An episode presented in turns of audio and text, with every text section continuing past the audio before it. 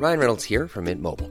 With the price of just about everything going up during inflation, we thought we'd bring our prices down.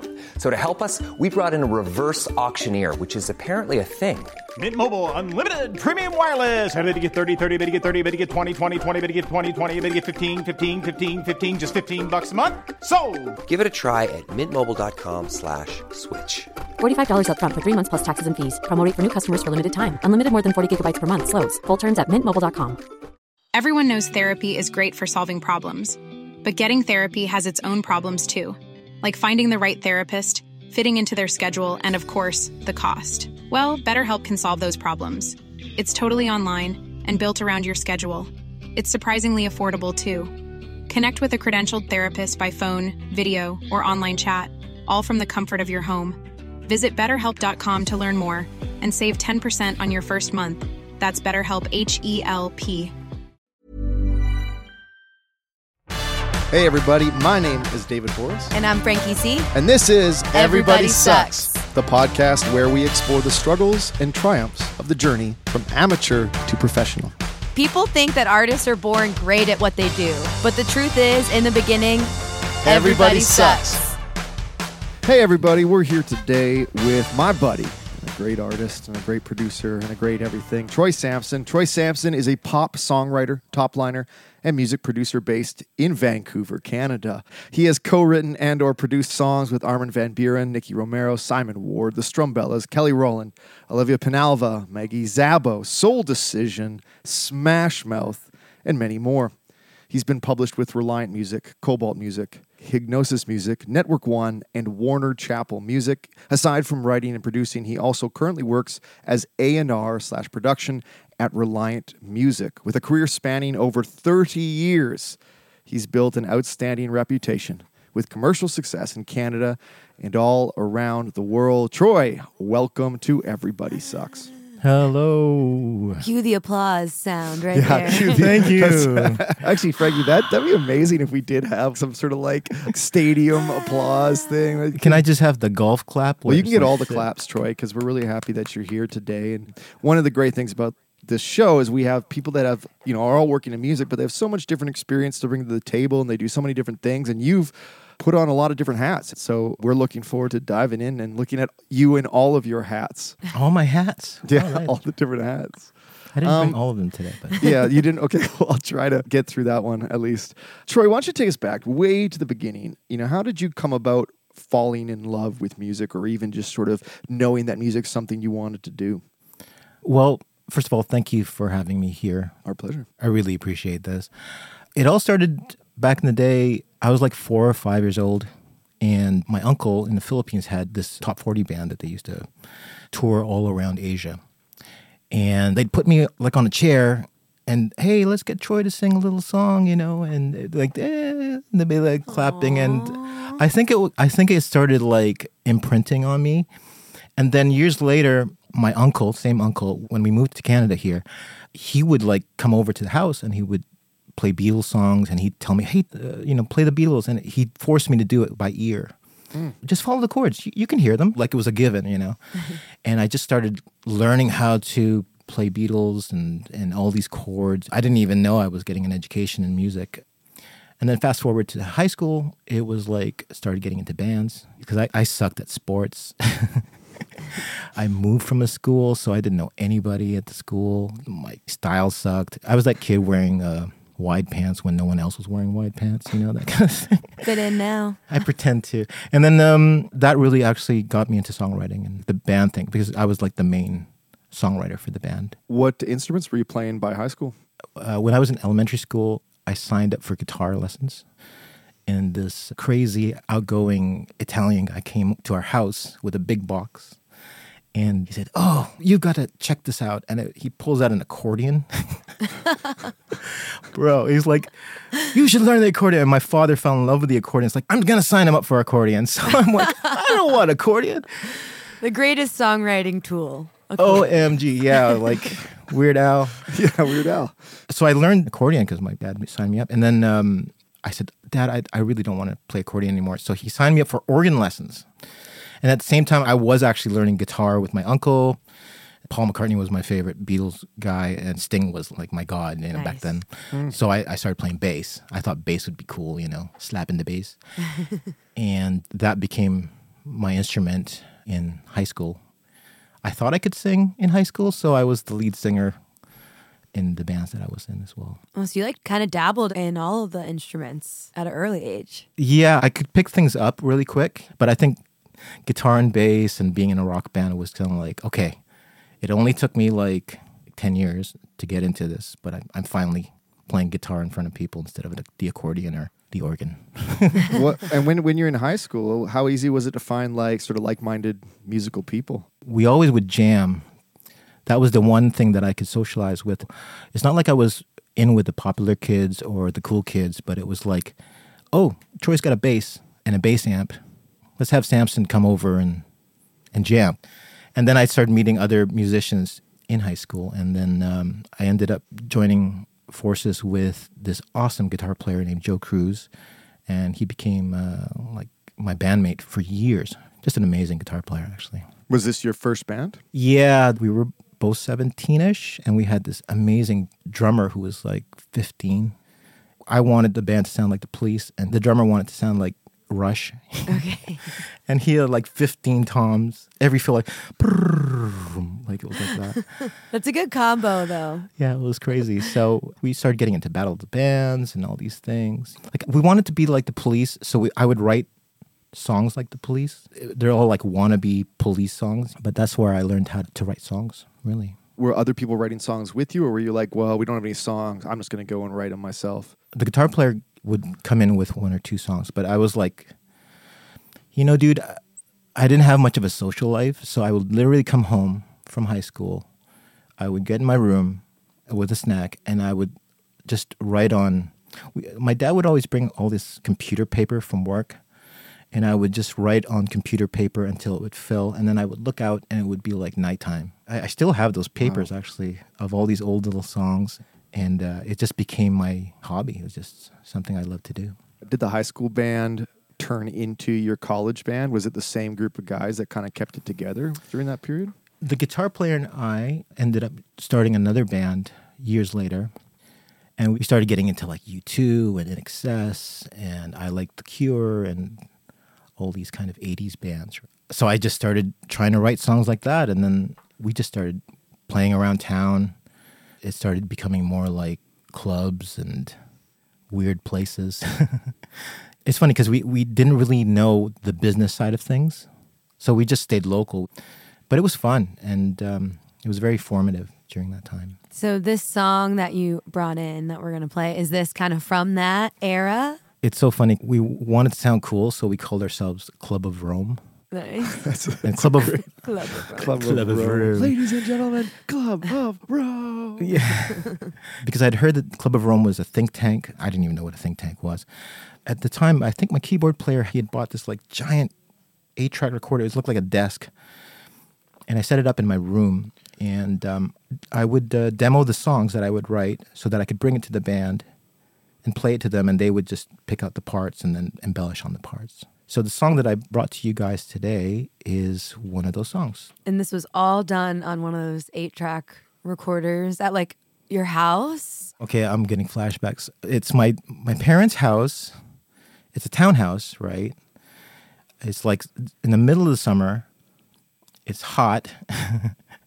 it's in my bedroom, and um, did I have a guitar? I ha- actually I had a, an acoustic guitar with a little pickup, and I didn't have a proper electric guitar, so I didn't even have a distortion pedal. So I I, I had this realistic Radio Shack DJ mixer because I used to DJ back then too and I found that if you could if you plug it into the mic and just blasted the preamp, it would distort like almost like a fuzz guitar, you know. Wow. so that's the sound. That's the sound in there. I didn't even know what a compressor was. I didn't know anything. I, I had a little Yamaha drum machine. Very 80s, yes. Yeah, very eighties. And, and and of course I played bass on this too. So Nice. yeah, All right, should we play it? I'm gonna I'm gonna brace myself. Are we myself. doing it? You're like, Stop it whenever you quick want and painless, please. okay, embrace the suck. This is Without Love. There's that distortion. Oh, that, that distortion's fantastic. That you told the story is so great.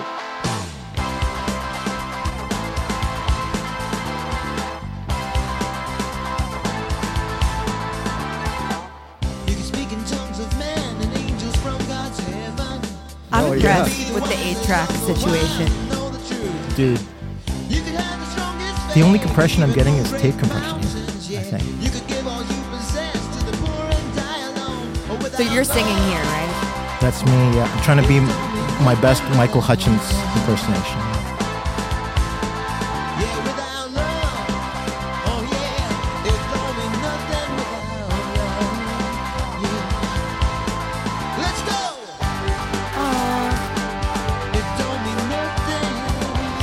That's really INXS right there. Totally. I'm totally ripping up this.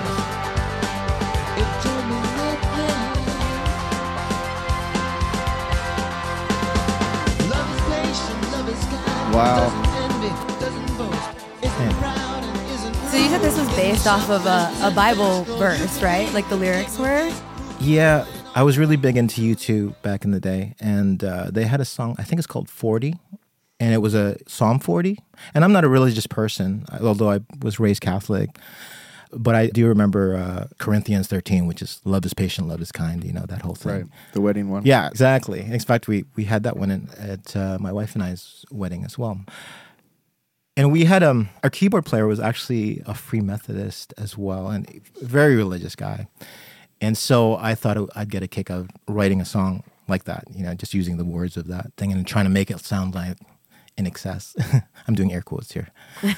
What was going through like your old cassettes? What was that process like for you? Just kind of finding what Oh, to dude, share. Honestly, my wife's like, "Are you going to bed?" Because I was like, I think I was up till three in the morning because I hadn't, I hadn't looked at them in ages, right? And I don't have a cassette player. I actually found a cassette player from Value Village uh, a few months ago, and to my surprise, it still works. Oh, well, that worked out. I know, and so I just started throwing it in, and I hooked it up through my home studio here, and I came across all these old songs that I'd forgotten about. It's funny because you you listen to them, and you're like, at the time, you thought, yeah, this is my best song, you know, like, Right. Yes. and then you're listening to and going, oh my god, that's that sucks so bad. like, you know, like it was like, how did I? Like you can hear all the different mistakes, all the things that you would have changed, or the things that you would have just let go. I always felt like if there was a way where you could take the confidence and excitement that you can get in those like early phases Oh. of doing music and then like pick it up and transplant it to the later years where you're doing it more professionally, like that would be the perfect Oh, feeling. that'd be amazing. but it's like it comes with the territory. When it's new, you have a little more confidence. it's that ignorance is bliss thing, Yeah, you know. that's exactly. It's right. nice And, though. uh, it is. I think it's that um, innocence. It's like you're just this new writer, and you think I've got this A track or whatever it is, you know, or I've got the new DAW, you know, that I've and I'm working, and every song is amazing until you realize three years later, ten years later, oh, that wasn't so amazing. I'm curious with the eight track thing. Like, Mm-hmm. did you have to get all the takes like in one take then, or were you able to like dub in like different Oh, okay. instruments one at a time? I got so good at it at punching in because I'm I'm the worst singer. Like it like like that took me forever because and it actually taught me how to produce vocals because if I could make my vocals sound decent, I could make a good singer or a great singer friggin' amazing. So it, it really helped me develop my vocal production by producing myself. Again, it wasn't intentional, but I was like I think about that all the time. It's like I had to make myself sound good and I had to find out how to like the 8 track analog has for people who've done on analog it's like they know there's a little ramp it, it ramps up to the record so you have to pop, you have to pop it in if you're going to punch something in and i got so good i could punch in between syllables it was just Wow. yeah it was a skill and sometimes you'd miss and it'd be like oh now i gotta redo the whole thing it's just like Now you just Yeah. zoom in on Pro Tools. And, absolutely i like the things that we we take for granted these days I- i wonder if we'd be talking about ai the, the same way you know like, Yeah, that's true. Oh That's yeah i couldn't come up with a chorus so i let the ai so the robot did it for me. Oh my chat gpt or something I think people, I- yeah, I think people are already jumping on the chat. I, I can't do it. It feels like I break from the songwrite. Right. I've tried like a couple times just for a joke with like buddies Yeah. and been like, yeah, let's just try to see what it comes up with. But I find it like ruins the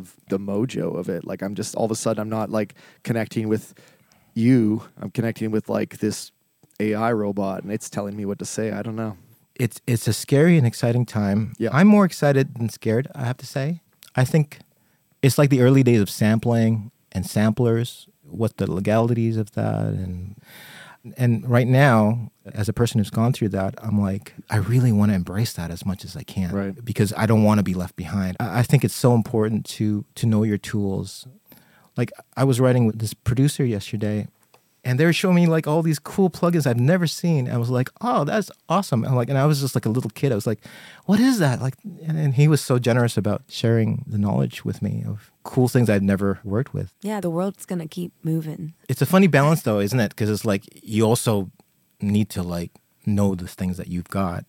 Like I've got a very minimal studio here at home, you know, so I know how to work Logic like crazy, you know, and get the best out of it. I don't really have a lot of outboard gear and all that stuff, so um, it's just know, knowing how to maximize what you've got. I think that's that's a big lesson for me. That's that goes back to the A track. It's like like the delay that you're hearing on my vocal is a is a guitar pedal. That's Oh, that's really cool. yeah, some guitar pedal, and I'm trying to dial in like what it could sound like, you know. But there's no there's no compression. It's just kind of funny. It's funny that because we're looking at this demo and you're kind of like, oh god, as all our guests do, they all cringe because they got to hear themselves. But I mean, this is the music you were making that eventually led to Johnny Jett, and so obviously, like, even though we're kind of cringing at it, this music still was a stepping stone. Was this your first real signing as a as a musician, as a creator? Yeah, it it was a process. It was a process because I, you know, I I was in a band and I think I was playing at a local pub, and one of the partners from Johnny Jett came up to our band and said, "Hey, do you write pop songs? Would you write for other people?" And I'm like, "Oh, this is cool." I'm with this label, and it's like, "Oh, a label in Vancouver. That's." I thought I had to go to LA for that. And I was so excited. I said, "Yeah, for sure." I, I had no idea. I had no idea what it was like to write pop songs and stuff. But I said, "Yeah, I write songs." He asked me, um, "Who writes all your songs?" And I'm like, "I I wrote all the songs, right?" So, and he just said, "Well, come down and meet everybody here at the label, and let's see if we can set you up to write some songs." You know, so that's how it started. And the level of the uh, the demo sounded pretty much like that demo. You know, I would think that at the time, though, that this would be head and shoulders above demos they're getting, probably from like a recording standpoint. Maybe I. I mean, like this is where my naiveness was like, how do these demos sound so good, and why does my demo not sound like a record? like, you know what I mean? Why is that vocal so upfront, but it just so steady? Studio magic, I guess. Yeah, I just I didn't know. I didn't know what it was. I hadn't gone to school. I didn't go. We didn't really have the money to go to like a, a recording school. Right. And so I just kind of learned on the fly. And these guys were so generous to me. They said, "Hey, look, we've got a little studio here uh, at our office. Tell you what, you, go in there on Saturdays and record your demos." And they had a 16 track. So I was like, "Ooh, 16 track." You're like putting distortion on everything. That's right. Where's my Where's my Radio Shack mixer? No, so it was like it was it was pretty cool, and um, I would lug all my whatever equipment I have over every Saturday, and bring it to that studio, and then lug it back home to North Delta. But I, I just loved it. I was just it was kind of like free studio time. Do you think this is the first time in your journey that you really were like, I'm a producer, I'm becoming a producer, not just a writer, but also a, like a producer? Are you like thinking along the lines of, I'm not just becoming a better writer, I am becoming like someone who's going to produce other artists? Or are you just doing the demos just because you know you need them? Yeah, it was just out of pure need. And it's kind of funny because like me becoming a producer uh, became was so organic. Uh, the label turned to me and said, "Hey, look, we have this hip hop uh, group, and we have this tiny budget to produce their album, and we want you to produce the album. John's going to do um, the big the big singles, but uh, we'd like you to produce the rest of the album." And because I just knew how to turn the machine on, like. like you know how to you know how to turn that machine on? So and i said yes sure let's do it. And then i was like i had no clue what i was doing but i was just doing what i was doing. And um, that was like the first real album i got paid for. And then when people would go oh who's the producer? It's like oh it's troy. It's like oh yeah i guess i'm a music producer. It was just kind of like an unconscious but natural thing that happened. So at that point, were you balancing the way you were balancing writing and producing is like writing first and then kind of producing when you had that studio time or when you kind of got the gigs for that? Yeah, I just um, it just came in uh, like hand in hand. Like I would co-write with the band, and then there were other acts there, and I was always trying to pitch songs for the other acts that were under that label. The big thing that happened to me was uh, the head engineer for the label decided they were going to move back to uh, Alberta, and they said, "Well, Troy knows how to run that the big studio. Why don't we get him to do it? Like, let's let's make him the engineer." And I'm like, "Okay, sure." Does it? It's like, oh, yeah. And, And now you got 24 channels to work with. that's right. I'm Sandra, and I'm just the professional your small business was looking for. But you didn't hire me because you didn't use LinkedIn jobs. LinkedIn has professionals you can't find anywhere else, including those who aren't actively looking for a new job but might be open to the perfect role, like me.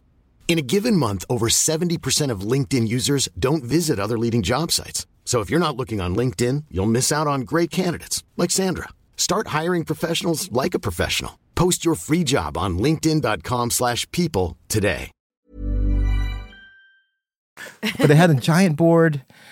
And I remember the first session I had. Big shout out to John Webster, who's a legend here in Vancouver. Yeah. Uh, he was, you know, Tom Cochrane. You know, he was like my first real session, and he was the guy who actually set up the studio. And I was so nervous because I didn't know where to plug in anything. And he's looking at me, and I'm looking at him, and he's like, "You don't know how to run a studio, do you?" I'm like, "No." and I was like about to cry, and he's like, "Oh, let me let me show you out." And he just showed me the ropes. He was so generous, and he's always been like that. yeah, he's a great guy. He actually taught me in this industry, you just have to be generous with all your knowledge. Be an open book because um, that's just the way to be. And he was like that, and I've always been like that with other people. So Pay it forward with the knowledge. yeah, he was he was such a he's still a great guy. He's still I, I still call him like a helpline. He's like a mentor to me as well. I'll never forget that. I remember uh, I was I was in a band for like a, a, a, a forgotten decade, and uh, John Webster played on the album when we recorded it. I got to know him very well. Great pleasure. The guy's a legend. I mean, he's he's played in Aerosmith, on ACDC, I think. Uh, Like Yeah. just crazy bands that you Yeah. you don't even know. Like it's just he's Yeah. just one of those guys. How many years were you with them, with this label? I want to say about almost eight years, 9 years. Again, it was just really organic. It was just like year after year, and then I became an engineer there, and then I start working on records, and then um, the label owner would come in and say, "Hey, you know, we need to demo something today." By the end of the day, and I'd learn how to program and do all these things. And then by the end of it, it was kind of like I started feeling confident, and at the same time, it was like imposter syndrome the whole time. Oh yeah. You know what I mean? Oh, yeah. It's like, yeah, I'm a producer. So, you know, I, there's just so much to learn. But I've been, I was there, I want to say eight to, to nine years. What happened, or where did you go? Like, what what was your next transition from there? Because now you, because it sounds to me like you, this was your, this sounded like your schooling. This sounds the way you're you're talking about it. This sounds like that education that you couldn't afford to go to school, but you had it there at this place. And so you're Bro, I- leaving Johnny Jett, and you're like. You're like you said. I know there's the imposter syndrome. We all stuff, suffer with that all the time. But you are. It's clear you're leaving that place a professional, a working professional in a variety of, of realms. So where do you go next? What does it launch you into? It, it gets a little fuzzy, but I think the label itself kind of closed. I, I think it closed down or something happened to the label. And for years, I just floated in another band. I started another band. And I'd been doing all this pop music, and I wanted to get back to my rock roots. And I just joined this band with the same guitar player, a band called Jude. And it was very gritty. It was like Lenny Kravitz kind of vibes, you know? Cool. Like guitars, and I was singing my chest voice. I had discovered my chest voice. And we would record. And, you know, the thing about Lenny Kravitz, when I first heard his, his first record, um, I just loved how he would keep all the bad notes, like all the off key notes, you know, on the on his first album. It's where the personality is. Well, yeah, but like like really, you know, oh, like voice cracks and everything. There's a song called "Sitting on Top of the World," I think it's called, where his voice just cracks in the intro, and it's just beautiful. So it just hmm. brought me back to my old Beatles records, my old, you know, like there's so many imperfections in the Beatles records too, right? So I was actually working at a little garage studio in Vancouver at the time. And so I would sneak my band in in the middle of the night and we'd record in the middle of the night That's amazing. and uh, we that's how we created our demos. So while you're doing this, then, and you're you're, you're back in the band thing, are you thinking to yourself, I need to get back writing for other people. I need to get back producing for other bands, or are you just kind of letting the universe unfold as it should or as it might? I was in my mid. I really didn't know what I was going to do. I was. I, thought- I thought the band might be something big one day. Right. It wasn't until a little while later the same owner of the company of Johnny Jett started another company called um, I believe it was called Plum, and uh, you know they produced like Bif Naked records, and they asked me to engineer for them again. And then uh, oh my god, this is where it gets really crazy because they would do like hip hop songs, and um, they created this kind of prefab band called D Crew. And long story short, I started rapping. Nice. I was gonna bring some of that, but God, I uh, kind of I do want to hear that. to Oh be man, I would have loved to hear that. oh, dude, yeah. I mean, I'm not. I'm not ashamed of the rapping, I- and and I'm very grateful for all that opportunity that came from that. But I was writing songs, and I I, I found myself pop, writing pop songs again for that label. And then shortly after that, I met this guy from Germany, and he became a fast friend of mine. And he was a songwriter, and we ended up going to L.A. And long story short, we ended up uh, getting a publishing deal with Warner Chappell Hamburg. Wow. I ended up living in Hamburg for two years and became all of a sudden I'm like a I'm I'm a music producer songwriter in a two million dollar facility and I'm like, okay, this is pretty cool. Like you know what I mean? Like this is no no more sixteen tracks, no more eight tracks. No more imposter syndrome? Uh, still a little bit of that. Yeah, that lingers, doesn't it? That- I just embrace that now. It's like you know what. We're living in the matrix anyways, so these are all avatars. So I, I figure, you know, wanted to just just enjoy the ride, right? So Give us a sense of what uh, Warner Chappell Hamburg was like. I mean, this is kind of interesting. A lot of people don't realize that there's all these other sort of writing and production divisions in these major, major uh, music companies. It'd be interesting to give us a sense of. So you go to Hamburg, and here you are. What?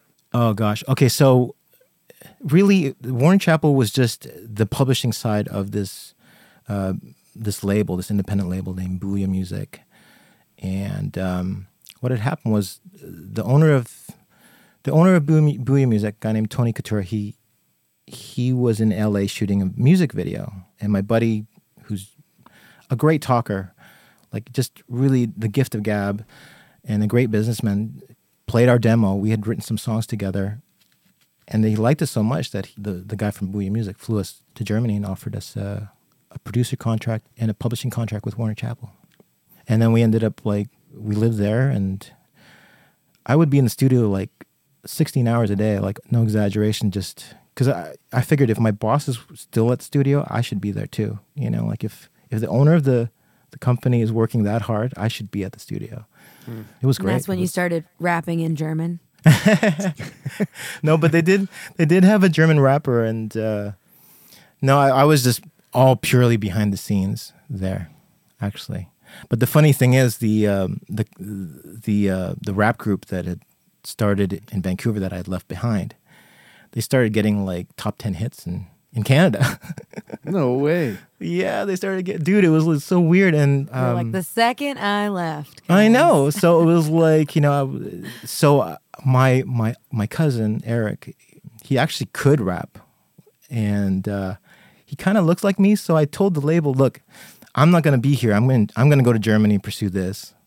But my cousin Eric can feel like pretend he's me.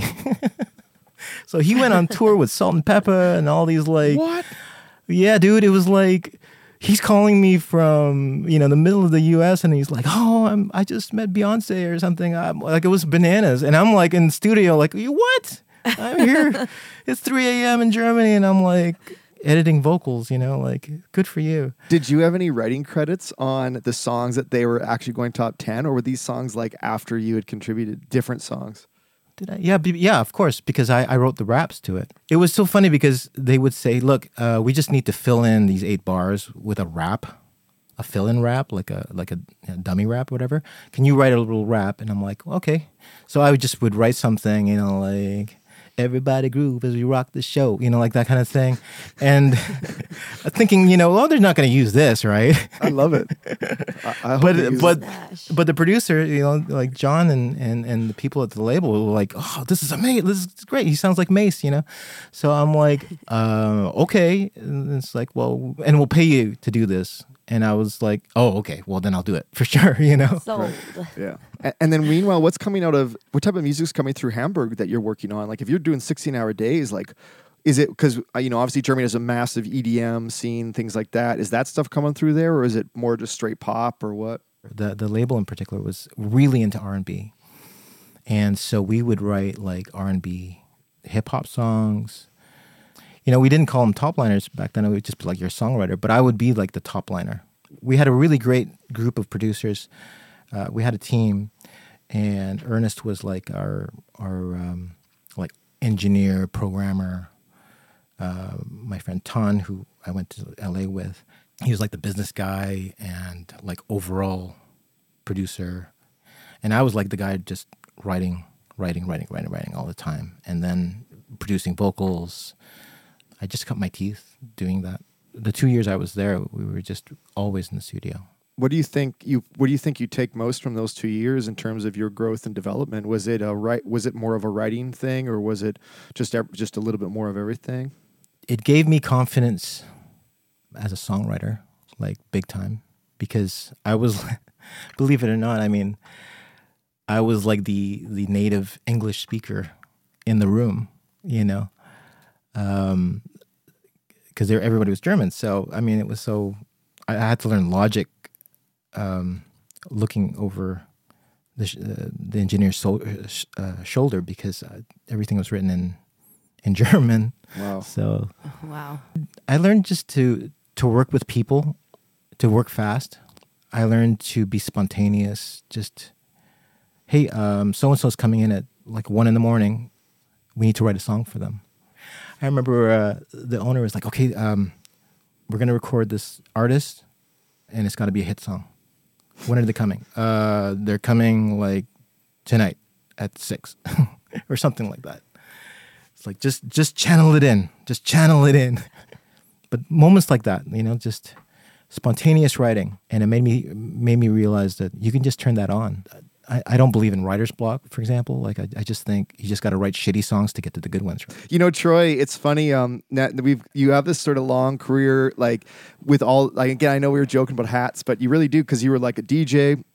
You were a writer, you were an engineer, you were a producer, you worked in different genres, you rapped. Like, that's a lot of different stuff, man. And like Franky here, she is kind of multi talented like that, but David Borys Yeah. is not multi talented like that. So ah. it's I find it very impressive with it. But what's really interesting is one of the final hats, not the final hat, but a new hat, a newish hat, is that you're doing A and R now. So you're actually now doing a more industry side too, are you not? So you're like the creator, and now you're actually like part of the business. You're a suit, quote I'm a unquote. suit. You suit. Yeah. Well, I mean, it's so funny because I'd lost touch uh, with John for the longest time after moving to Germany.